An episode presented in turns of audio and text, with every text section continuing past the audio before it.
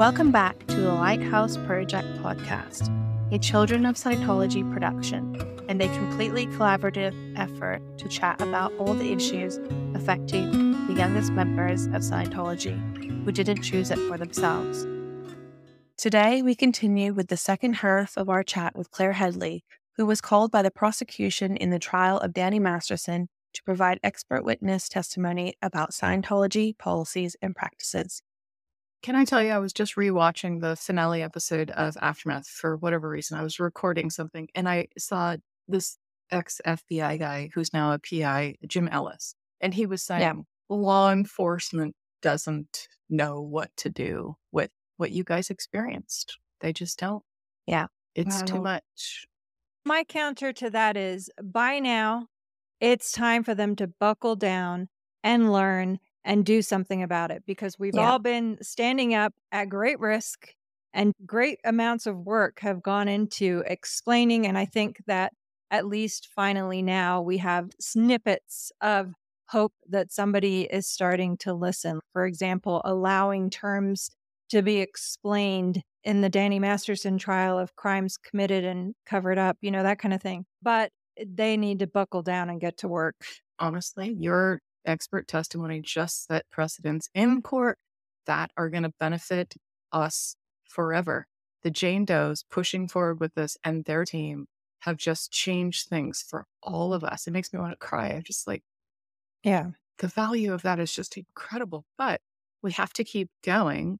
And you never know what's going to be a jewel that's a brick. And I think everything's built on everything. It's so exhaustingly slow and excruciating but it actually does matter. Every single yeah. one does. And matter. even the climate has changed so dramatically in the last 14 years. It hasn't been without road bumps at all. The whole latest road bump of this fabrication labeled arbitration in lawsuits. Oh. Yeah, not even a thing. As we all know, that's not a thing. But it was fabricated by lawyers. They probably spent in excess of $10 million getting that in place.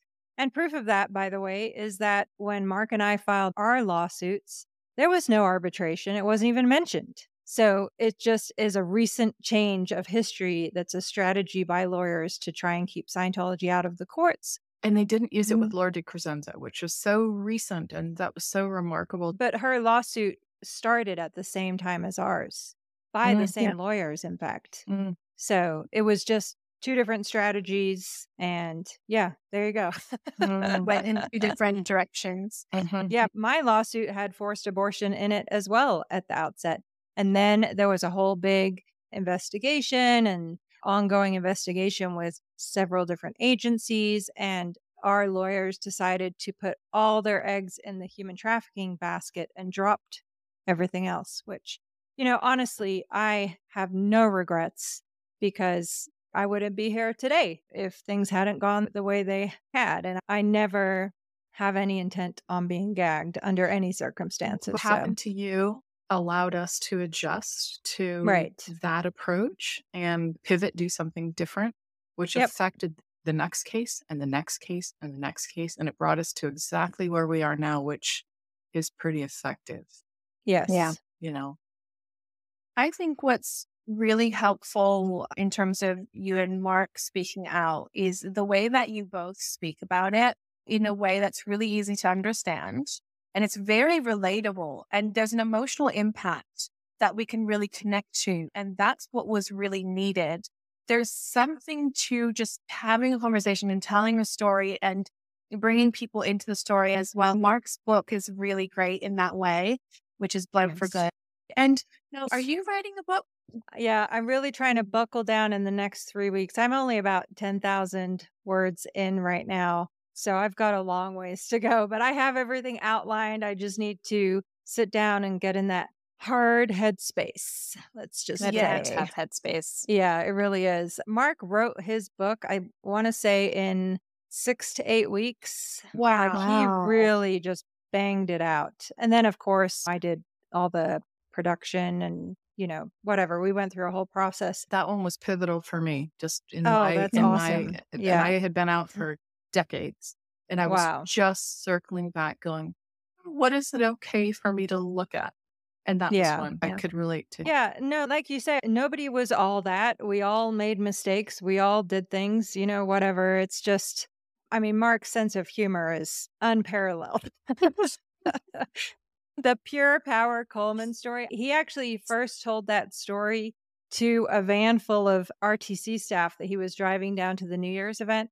I kid you not. I was laughing so hard. I was That's crying and I was still in.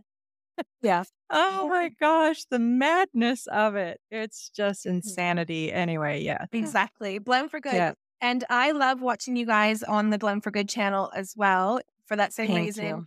That fantastic storytelling that just really brings us into the scene. And Mark has got some really great catchphrases that he just comes up with these quips, and you're just like, oh, that's so brilliant. That describes that so well.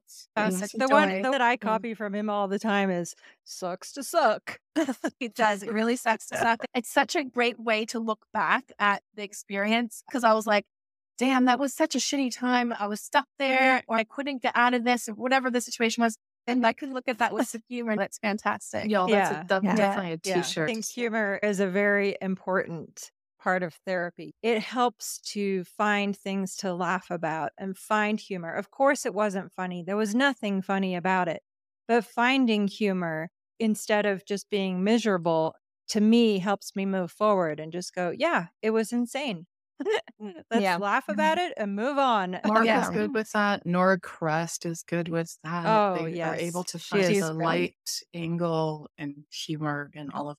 I have a couple Yeah. questions. If a member confessed a criminal act of a sexual nature, what would be the action or actions that you would take as a Sea Org member?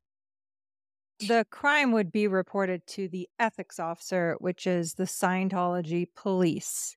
And then it just goes into all the different handlings, which are endless. Like we were talking about in the example of Jane Doe 1, her handlings went on for a year, which included mm-hmm. interrogation for crimes, lower ethics conditions, making up the damage, you know, all the self deprecating, blaming, turn it on the victim, and do damage control on anyone and everyone involved to great lengths.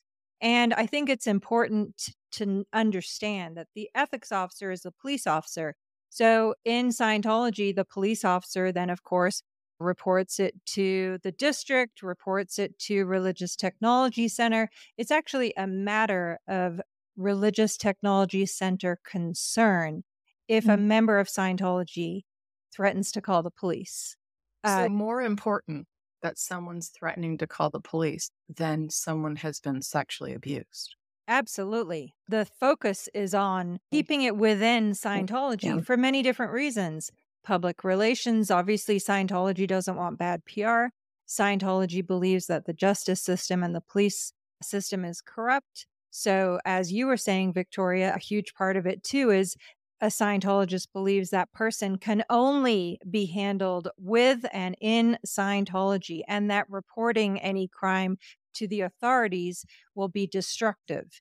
Uh, Right. You know, so it's again layer upon layer upon layer of insidiousness that blames the victim. Part of my testimony in court was even the fact that victim in Scientology is a very negative, derogatory term that no one uses. If you're being a victim, stop being a victim. I'm sure how many Mhm. times we told that as a child? I was told it hundreds Too of times times. don't be a victim because that means you're low on the tone scale and you're not surviving and you're a bad person and you're evil. Things that Mueller was having you define were so simple and Yep. so powerful. Victoria and I last week were like, ah, these are four letter words. the things they're talking about are so in good standing. Victim, Handling. handling. And realize I still haven't seen the reports. So it's not in that context. As you know, from what I was giving, were very broad definitions. Um, Absolutely. and broad yeah. definitions for a Sea Org member, for a Scientologist, and most certainly for a child raised in Scientology. These things were Yeah. really controlling, Yeah. damaging. And drilled into you. Yeah. 100%. And Claire, and you mentioned there's these sort of catch nets that along the way. There's many things in place to prevent the person from reporting to authorities. And one of those that previous to the first trial I would say wasn't really talked about or that I hadn't come across and that's the chaplain's office. And Victoria was telling us that when she wanted to report the sexual abuse that she was experiencing, Victoria, did you want to talk about that? Well, when I went and told my auditor that I wanted to report the sexual abuse that I was going through by a much older male family member because he had two daughters and I was concerned for them. So I went and I told her about that. And she said not to report it to the police and that we'll handle it. But the thing that I still don't understand to this day is that family member was not a Scientologist at the time, but they brought him into Scientology and he saw my same auditor was receiving whatever sessions he was receiving. But our whole handlings that we went through, I had multiple chaplain cycles with my auditor, with my rapist, and my brother who got me into Scientology. And then my brother and abuser, we had our own public, I don't even know what to call them, mediations. Hmm. I'm not quite sure. But yeah, it was just various chaplain cycles. And then I had to go through lower conditions and bring up my responsibility. And that was the handling. Oh my gosh. I'm so sorry. It's interesting on the chaplain end of things specifically to speak to that. Mm. By my recollections, it was like early 2000s, maybe late 90s when there was a big push to get chaplains on post in all of the orgs and get them involved. And I think it's because they were having a mass exodus of people leaving Scientology. So there was a big strategy, evaluation, whatever, to get chaplains put into position at every organization. And mm-hmm. I don't remember the specifics as to why, because again, they, there weren't chaplains at the headquarters, but it was absolutely a push down from management. And of course, they wouldn't tell us, oh, well, that's because we have a mass flood of people leaving Scientology, but it was kind of like an extra net that was added for people who were becoming disaffected or didn't want to mm-hmm. comply mm. or were pushing back. It was kind of like this the chaplain is supposed to be a friendly person who will get you on path very different to the ethics officer who's the police and is supposed to have ethics presence and all that. So it's kind of right. like good mm. cop, bad cop, really, I would say was the strategy. The ethics officer was the bad cop, the chaplain was the good cop to still keep the entire situation corralled and keep the police and the authorities out at all costs right. because obviously you were receiving counseling so they don't want any authorities, police involved, not only for public relations reasons, but also be- because of the belief that then you and he, your abuser, right. could not be helped and cured as bad right. as that is. That's that's how I, that would be my answer to that. Victoria had a chaplain yeah. cycle for her handling of her sexual abuse, and Miriam had a chaplain cycle that she was not involved in, but her mother apparently and her guardian right. participated in. Anthony Strawn, chaplain cycle for his partner, his children he had been molesting, the Jane Doe's chaplain cycle to resolve these rape claims that they had. So it's interesting. It's like, we're going to give you some pretense of justice, this yeah. gentle that's or I wouldn't a, say a pretense of justice, more like here, this person's going to try to make you feel a little make better. you feel okay. yeah, this person's um, here to help you. Yeah, yeah. Something that's really interesting, Christy. I'd not mentioned this because just I think two days ago, I was sifting through a box of stuff from Scientology time and my emails, and I found some knowledge reports that I had written to, I think to, I'm not sure, just for my folder, I guess. I had forgotten about this, but in 2010, or actually 2011, my auditor had me go to the ethics officer, I think. I reported it to the EO as AO, a separate rape that I had gone through. And, anyways, let me back up. So I experienced this rape in 2010. And then I had my first suicide attempt, and that's when I hmm. was 5150. After I was released from the hospital, I was meant to go live with my auditor. And my auditor had me sign an affidavit or a living will that if I were to attempt again, it wasn't because of Scientology, it was just because of me. So to take responsibility. But it was just interesting. I found this in the knowledge report that I had written to the ethics officer. Wow. And way earlier before, we were talking about validation of, oh, I'm not crazy. This actually happened. I had forgotten I had written that KR and I have that. I'm like, oh my God, I have it written that I had to sign a living will. Um, That's unbelievable. yeah, I and don't that- know. It's layer upon layer. It just never. Yes. Yeah. Yeah. But I think what reminded me of that is I too also had to write this stuff up to the ethics officer. And then I don't know where it went from there, what the handling was yeah, after that. Copies of those reports go everywhere. Off Right. to Special Affairs, Religious Technology Center, the IntPurse Ethics Even Database. for the public hmm Scientologists? Okay. I had never known because I knew it went to my auditor and obviously the case supervisor. But after that, I had no clue where those things went. Yeah. In fact, in the time that I was in Religious Technology Center, they had what was it called? OSA packs and RTC data packs. That was like quarter of an inch of reports and any media and Oh, wow. any everything that was distributed to all the executives, to David Miscavige, to Shelley Miscavige, et cetera. That was the first thing I had to do every day was read through this massive pack of Wow. uh, reports that had been sent up of anything and everything, good, bad, and ugly. yeah. I want to Wow. say that I don't remember the name of it, and I'm mortified that I can't remember the name of it. But there's a website, right, for reporting things, in that there's a report that was solicited every single week or something. Anytime there's anything that's a legal action or that's harm, they were actually soliciting this information, asking DSAs or something like that to report any kind of legal challenges, any kind of threats, any kind of thing that might Wow. ping the org, that might be a threat to the organization. You're asking for that information. It's going Yeah. somewhere. You're collecting it. All of these things that we're talking about are somewhere or multiple places, to be I honest. Yeah. had just figured that it was sitting in a dusty closet in my field auditor's house somewhere Right. and that it never went anywhere. I In the case of a field auditor, I'm not sure. I was being handled at AO. I don't know why that would have been where I went. Yeah, I don't remember the specifics then. I was Yeah. very mentally unwell when all that was happening. Understandably, I'm really Yeah. sorry you went through all that. It's Yeah. just, Thanks. I've wondered about okay, so there was a box. There was a communication box that I understood was a direct line to RTC. I understood it to be a mm-hmm. direct line to David Miscavige because I was the LRH communicator at the PAC branch. Even though mm. LRH was no longer around, I had that post title. So there was a box and I was the only one that had the key and cadets could write a letter. And every day, as a part of my job, I had to go and unlock this little wooden box and check if there was any letters in it. So funny because I had this huge question mark. And then what? And every day I was so relieved that there was no letter in there. But what am I going to do with it if there is? If there was, would you read it?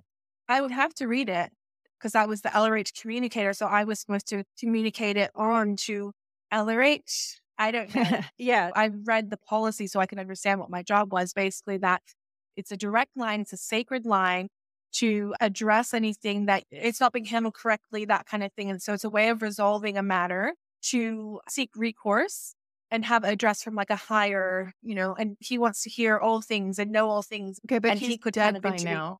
He's dead. Yes. Right. So you know how on every org board, every organizing board, every org chart in Scientology, there's a little flag in the upper corner that says Religious Technology Center or RTC. Do you Mhm. remember that? Mhm.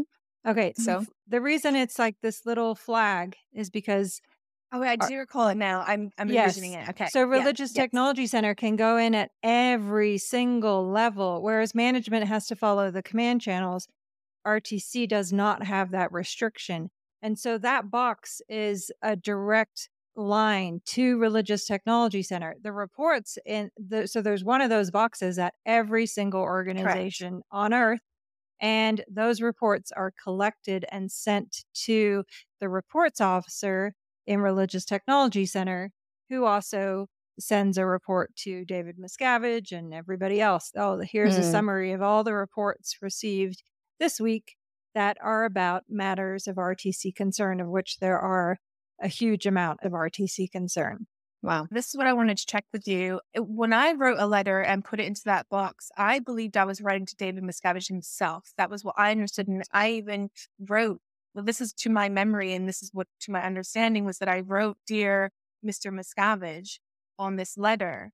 Am I correct in saying that there was an idea that it would go directly to David Miscavige, just like I understood when I was cadet that this was supposed to go to LRH via, you know, some liaison, but is that would I be correct, or is there, or would it be going to like EDN, for example? Yeah, that's what I wanted to No, clarify. no, yeah, no. If you send a report to Religious Technology Center, it goes to the reports off. It depends on who the report was from.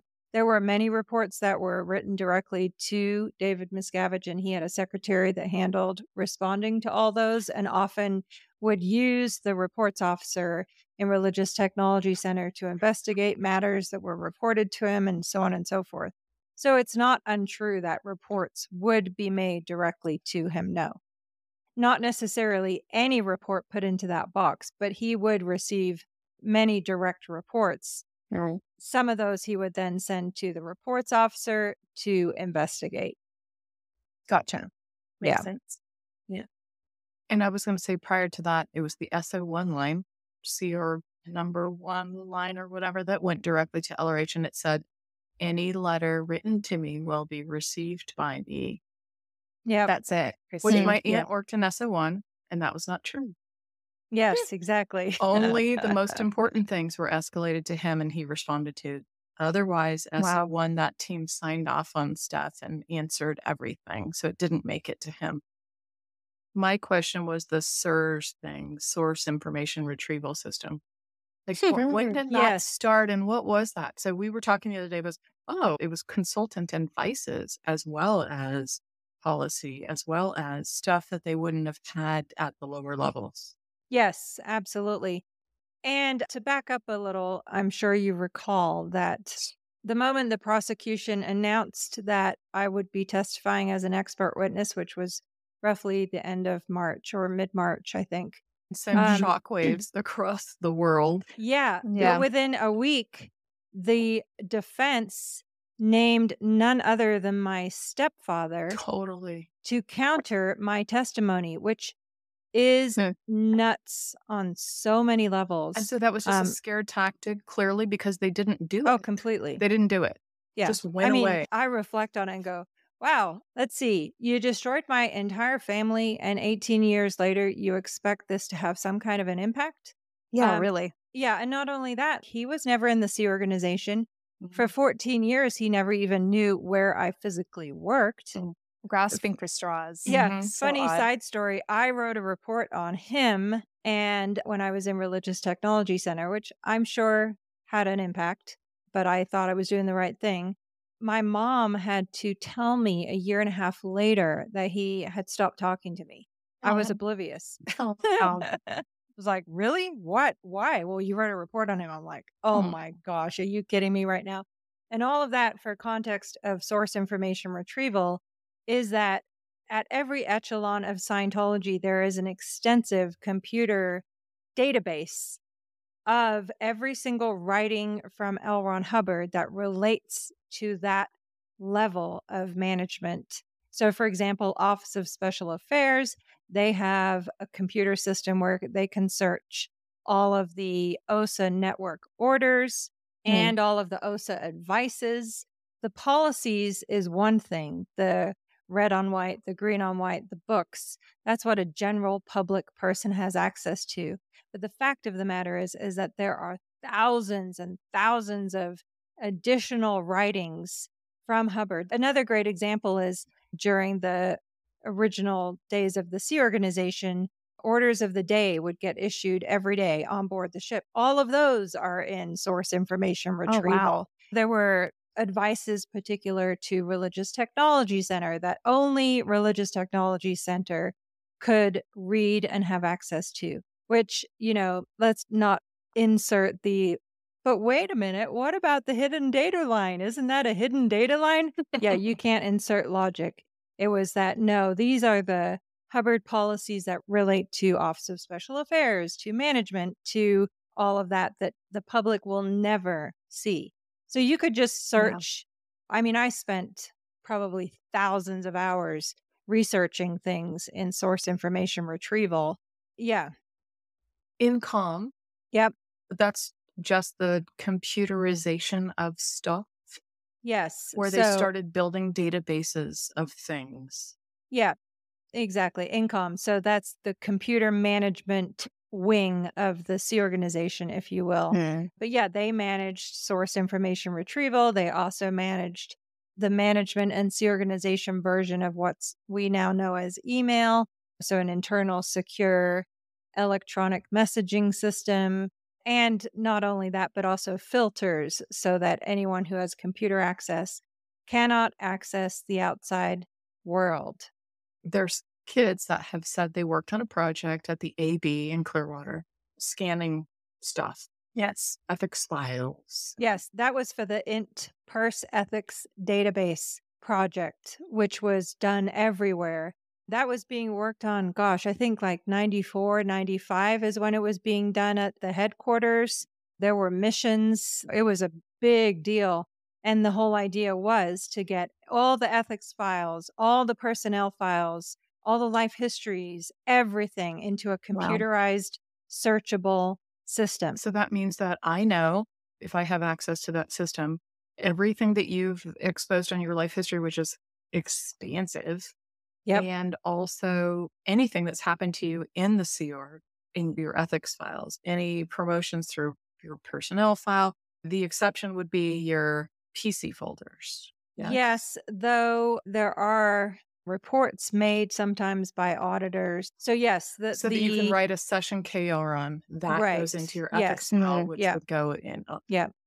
I was in one of those projects when I was a kid. And what had been happening since the beginning of time in Scientology is that everything was handwritten or typed up and it was all paper and it was placed into folders. So wherever you were on services, you just had these rooms and rooms filled with folders. Now, when we came into the computer age, they then created a system. Now, INCOMM, which Christy mentioned, was the organization that managed the computer system. Is yeah. that related to RTC? Were they like pieces of something? No, no, no. INCOMM was kind of off to the side. As you can imagine, by virtue of what we've just discussed, there were some major security issues at INCOMM, which that is wow. a whole other ball of wax. The head of INCOMM, his name was Tom Rummelhart, had copied a lot of information. And I think he either posted it on the internet or was going to in 1995 ish. And that created a massive investigation, a massive shutdown. They completely overhauled security protocols in Scientology when this happened that guy was under 24 7 security watch and interrogation for at least a year after that. He was the commanding officer of INCOMM. Mm, wow. It's crazy. So there's this transition that happens from the paper system to the computerized system, right? But prior to that, throughout the early 90s, the cadets, eh, we would be sent on missions, they were called, and we would do the filing because the filing would get backlogged. You imagine there's literally stacks and stacks of paper that need to be filed into people's personal folders. So for years through the early 90s, that's what we did. Then they would get sorted into the files of the person. I'm just trying to give you the idea of this prolific amount of reports and paperwork that are being filed by children. Now we would read them a lot of the times. It depends. Sometimes we are like having a bit of a race, like and and making it a fun game between us. But a lot of the times we'd be like, "Whoa, like did you see this?" And a lot of it was husband and wives reporting on each other about sexual things, and so that was a lot of the bulk of the material that we were coming across and reading. So that's just as a little side note there. Then we come into this computerized system, and it was these big Xerox machines that we were scanning one after the other of these pieces of paper. And it's scary to think that all of this information, an enormous amount of reports on thousands of people, it is just yeah. sitting in this computerized system that you said, Claire, it's searchable. Yes. Is yeah, that, no, absolutely. Yeah? Right? Key terms, all of that. Yep, absolutely. It was supposed to be searchable by date, by term, by, I mean, endless. Wow. So the folks that are calling us trying to recover us, I've just got a couple calls maybe a year or so ago, and they're just rattling off every service I've done, my membership level in the IAS, whether I was in the Sea Org or not. And I Yep. was trying to tell the guy, I was like, I appreciate that you have this database that you're looking at, and I'm sure that's really valuable to you. But from the outside world, you sound like a stalker, dude. And I Mhm. hope that you can look at this a different way because it is so creepy. This phone call is incredibly creepy. And he was, of course, what are you talking about? I don't know Mhm. what you mean. I'm just trying to help you, like a literal robot. I remember doing that. I was in Div 6 LA Foundation, and we would pull stuff from central files, and you could just see everyone's everything if you pull up their file and whatever. I don't know what system that was at LA Org, but yeah, you could search somebody's name and pull up all of these different things that they did and base your letters off of that. the ethics and reports information that person wouldn't have access to just a listing of essentially everything you did in Scientology and where you were. But nonetheless, it doesn't change the fact that there is a very extensive computerized system that contains all manner of reports, crimes that have been covered up, you name it. It's all there. It does not seem very smart mm-hmm. for Scientology because I'm hopeful. I think that it will happen, that there will be an investigation. Hopefully, this organization will be brought down. But Yep. holy shit, the amount of evidence that's right there in front of them, like mm-hmm. child abuse. Mm-hmm. to twist that to a more humorous, maybe a little bit sarcastic. Now imagine that database on a thumb drive and it's in the Mission Impossible. Your mission, should you choose to accept it, destroy all the files. it is insane the record keeping everything's on file there but i want to just Yeah. differentiate here just in terms of your testimony you were talking about a system that had all the references in it and it had all the policies that could not be accessed just by any other organization there were some that are specific for rtc and it governed the way that you would operate and specific for the higher up orgs that was not accessible for everybody this was a searchable system that you could put a keyword in and you could pull a whole bunch of references to really back up the reason why you're doing something or to follow a certain process or maybe to create orders. And then Yep. there's this other system. In fact, there's a couple systems here because you have the public information database. This has your address, phone number, all your personal details, and it has all the correspondence between registrars or anybody who's logged into the system. I was the tech call-in of ASHO Day and ASHO Foundation at different times, and we had a public database. And you can make notes on each phone call that you made. Mm-hmm. You would have a history there of all the contact. And it's more like what you would imagine as like a, a client management system. Yeah, like a But it's every CRM kind of thing. Yeah. There you go. So like every letter you send out and then every response. So just bear in mind if anybody is replying mm-hmm. to a letter, it's going to be recorded in this system. And then the other thing that we're talking about is this mass collection of basically intelligence on civilians. And that continues to pile up. It's a computerized system. It's searchable. If you're thinking like, oh, it was on a piece of paper, that might not be. No, this whole system, they have done mm, Yeah. an entire backlog of every single record that was contained in Scientology. This is all the organizations in the world did this Yep. same project. And let's not forget, history does tend to repeat itself. And Scientology was found guilty of the largest infiltration of the US government in its history. And Yeah. the FBI raided the PAC base and found extensive proof of crimes. So it has been done before. Yeah.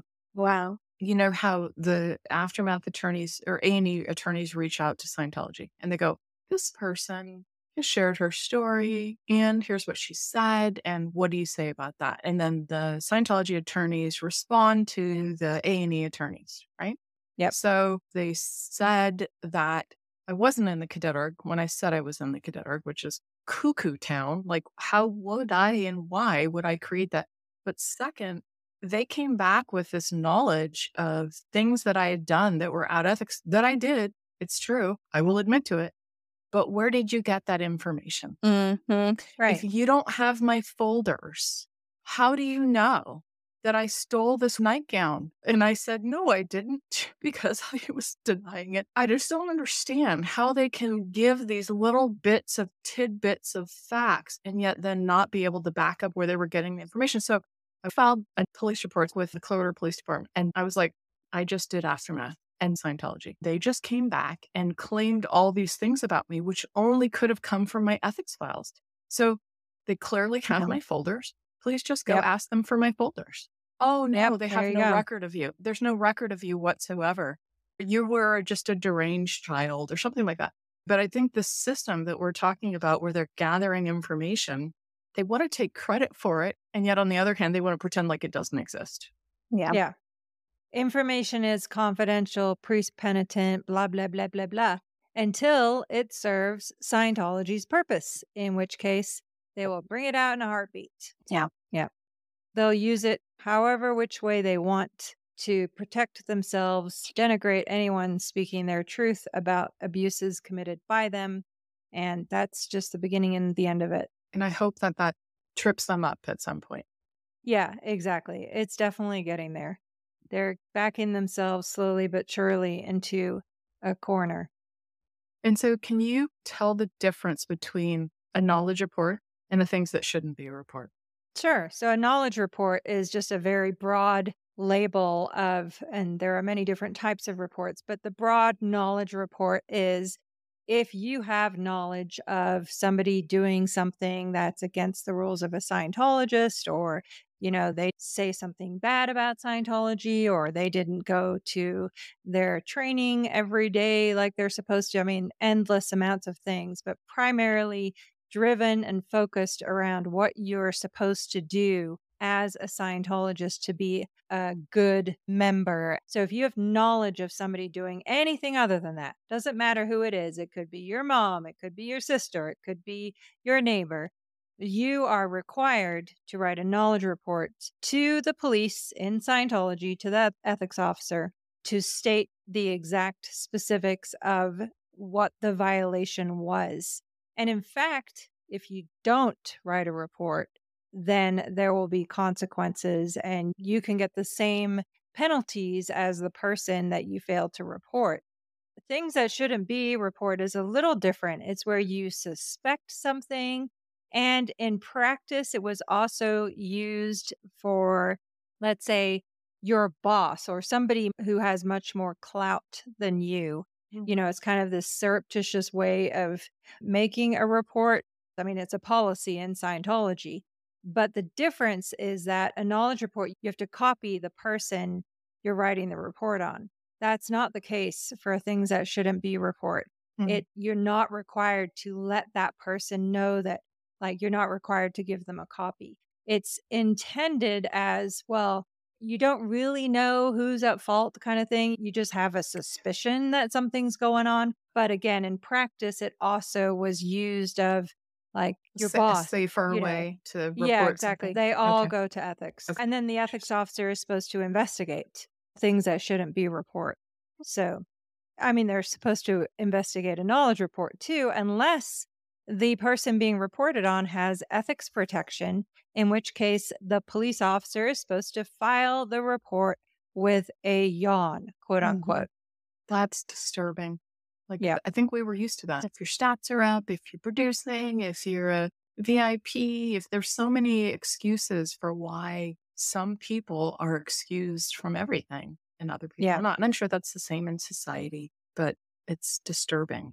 Scientology has perfected the art well beyond society, though, in terms of protecting and covering up crimes, Mm-hmm. at least from what I witnessed. Mm-hmm.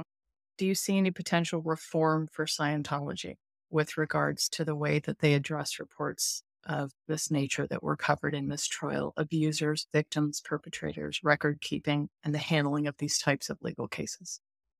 The problem is, in my opinion, that by the very nature of Scientology and the way it was structured, they are incapable of change hmm. because they follow Hubbard's writings, and Hubbard hasn't been here since 1986. And so they're still following all the same policies that he wrote. And now it's just a new person, David Miscavige, who's picked up this corrupt organization and yes, he's kind of reconfigured things in some ways, but the fundamental policies and beliefs will always remain the same. Therefore, I don't see an option for this organization to change. because with Scientology, it's standard tech, right? And it's L. Ron Hubbard's word and you cannot deviate when you're being trained in it. If you have a question on it, you need to find the misunderstood word. So there's something that you don't understand. It's never a question of is this right or wrong? And there's no conversation that you can have. The supervisor is trained to direct you in that way. Okay, then go back earlier. If you can't find the misunderstood word here, it's going to be the previous paragraph. It's something that you don't understand. And so you have to correct your understanding of what he's saying rather than the materials being at any fault. So that's why this is ingrained. This is the way that you study it. It's at the beginning level and it's right the way through. You cannot change from the policies and practices. Yeah, you'll never hear a Scientologist say, oh, well, that doesn't apply anymore. Right. Yeah. that expired. Yeah. That was canceled. In fact, on keeping Scientology working, you're not allowed to. And that policy is at the beginning of every major course, not in the introductory courses. So, in fact, something that's written in 1962 should be still current to today. Yes. could- Yes. Could, you please telex that to me? Because I'll be over here Yeah. waiting for my telex. I'm going to video that. Yeah. Could you please? We're not playing some minor game in Scientology. Or- Namby, pamby, panty, wasted dilettante. Oh my God. Yes, exactly. The survival of every man, woman, and child on this planet depends Right, what you do here and now with and in Scientology. yep. Yeah. I'm glad Yeah. we can laugh about that. Is there anything that you wish that you could have been able to include in your testimony that you were not asked, that you just feel like would have been so good to just tell it? Oh gosh, that's a tough question. It was just very narrow and specific. Really hoped that I had communicated enough. So I think the only thing that afterwards I was like, did I really get that point across is kind of the big brother nature of ethics in mm-hmm. Scientology, oh. that helicopter, like they're always there looking over your shoulder. And also the leverage that they use on their members. So mm. understanding that well, why didn't you just go to the police? Like it's layer upon layer. Well, my family, my kids, my friends, my work, my entire life revolves around Scientology because I'm there every single day doing what's required of me. So, you know, any one of us could talk for hours upon hours to try and explain the life that you live in Scientology and the impact and programming and indoctrination it has on you when it comes to a crime perpetrated against you and how you believe you're doing the right thing by not reporting to police because you're not allowed to. Those are things we could talk about at great, great length. So you were thinking, did I do enough? Did I say enough? Did I make Yes. it clear enough? And I would say Absolutely. you a million percent did. A million percent. Yeah. And it was life changing for us. Like seriously. Thank you. Makes me cry just thinking about it. Yeah. I'll try not to cry. I cried for a full day. It was such a relief to just know, you know. And again, the fact is, Scientology was involved in these crimes. So that's where it was mm-hmm. really important to me that that piece of the complete picture be presented and known and understood. So I'm just really thankful that I had that opportunity, honestly. You were limited by the questions that were Oh. directed at you. And you could only Completely. answer those questions, of course. And also, there is that pressure you have to deliver it really concisely. I think you nailed that. Yes. And I think that there was, I mean, I'm envisioning that there was almost like this bone chilling effect of when it really sinks into the jury that this is a systematic thing, that this is policies and practices, and that there's people who are civilians, and then, well, then who are the other people? And it really creates this visual of this policing, controlling organization, which I don't believe that that impression is in the mainstream media. So I can imagine that that would have had impact to understand the experiences of the Jane Does, even though you weren't speaking on their experience, you were speaking on what you came to testify on in terms of Scientology. But sitting on the jury, I can imagine that they start to get the idea that, oh, this is bigger than this individual. There's a system here that protects the Yes. perpetrator and then silences the victim. Yeah. Yes, no, absolutely. One of the precise purposes of my testimony as well was to quote, explain the delay in reporting, unquote. And the Hmm. whole purpose of my testimony was there was no delay in reporting. They did exactly what they thought they were supposed to do and what they were allowed to do in accordance with Scientology policies and procedures. So, Yeah. yeah, yeah. They followed the system. And we saw that with Jane Doe one's mother as well.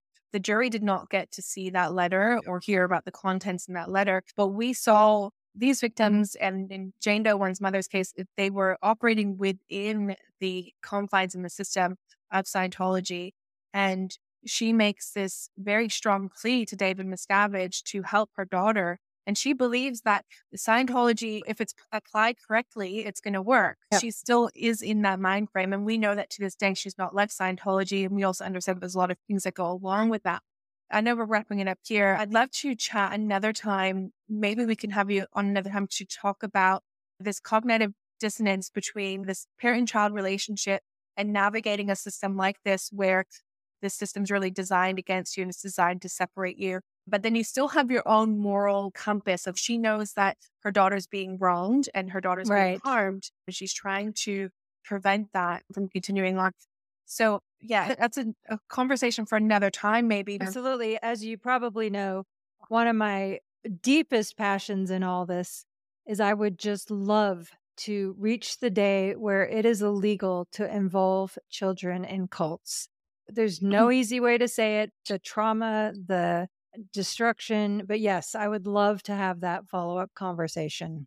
Yeah. So if you please Yeah. promise to come back and um, Yes. and we can talk about your childhood in Scientology, and I would love to talk about your family now and Aftermath Foundation and so many things. Awesome. I appreciate everything Yeah. you ladies are doing. You're Thank you. brave, strong, beautiful, and courageous. Thank you for Thank you. adding your voices to expose your truths. I really appreciate it. It means a lot to me personally. So, yes, Thank thank, you. you. Miriam, you mentioned way earlier about soda homes. Yeah. What was that? Oh, yes. So I Googled it. I've been sitting on it. Mm. Status Offender Detention Alternative is what that stands for. Oh. Administered Vendor by the detention alternative? Zahara. Uh-huh. It's administered by the probation department. It's a non secure placement facility for juveniles under the authority of some code. When a juvenile is charged with being a runaway in the city of Los Angeles, the area in which the runaway juvenile resides with the parent or guardian should be responsible for the investigation and arrest, disposition of the juvenile. So the SODA homes are temporary placement facilities only and should not be considered the permanent place of residence. So sorry, did it Think say that whole- they should be investigating who? Investigating me for running away? Or what did it say? Sorry, that's how this Can you please investigate the child for running Yeah. away? The geographic area in which the runaway juvenile resides with the parent or guardian should be responsible for the investigation and arrest disposition of the juvenile. There's only three juvenile halls that have soda and pat homes. It's Eastlake, Barry J. Nidorf, and Los Padrinos juvenile Mhm. halls. That's interesting. And this this was a house. Like it was just a woman at a house. We rocked So, up there yeah, at four in the morning. yeah. Yeah. And it was, I guess, a temporary holding interesting. because they didn't know what to do with me. Yeah. I was just listening to Laura Anderson, who was talking about this time that she ran away. And she was like, I ran away and I took a radio with me. And then I was like, where am I going? And how am I going to live? And I might die. And then the people were radioing me, Your parents are here. You better come back. And she was like, oh, I don't. I just Oh reminded me of Miriam. And also Valeska, who was telling me she escaped from St. Hill and like just went running off shoeless in some field. And finally you're like, where am I going? I don't know. I don't have any food. And so you just turn around and go back. So Yeah. you're like, and then what? Oh when What? Catherine is the same in her book about cadets. Yeah. And she goes, What? It's a freaking mountain, guys. There's nothing. And then she brought an apple with her. So then she sits down on a rock and she's eating this apple. And then she's like, and now, you know what I mean? Because it's like eventually it's going to get cold and you're going to get really hungry. Yeah. And you don't have a soft place or a warm place to sleep. Where am I going to sleep? and sleep? so guys at the on their Yeah. back into the ranch. Thank you all for sharing your truth and experiences. This has been lots of great information, but a lot of details that could be really hard to digest. So please remember to check in with yourselves. For more information, support, and advice regarding sexual assault, The largest national helpline in the US is RAINN. That's R A I N N. Their website is www.rainn.org.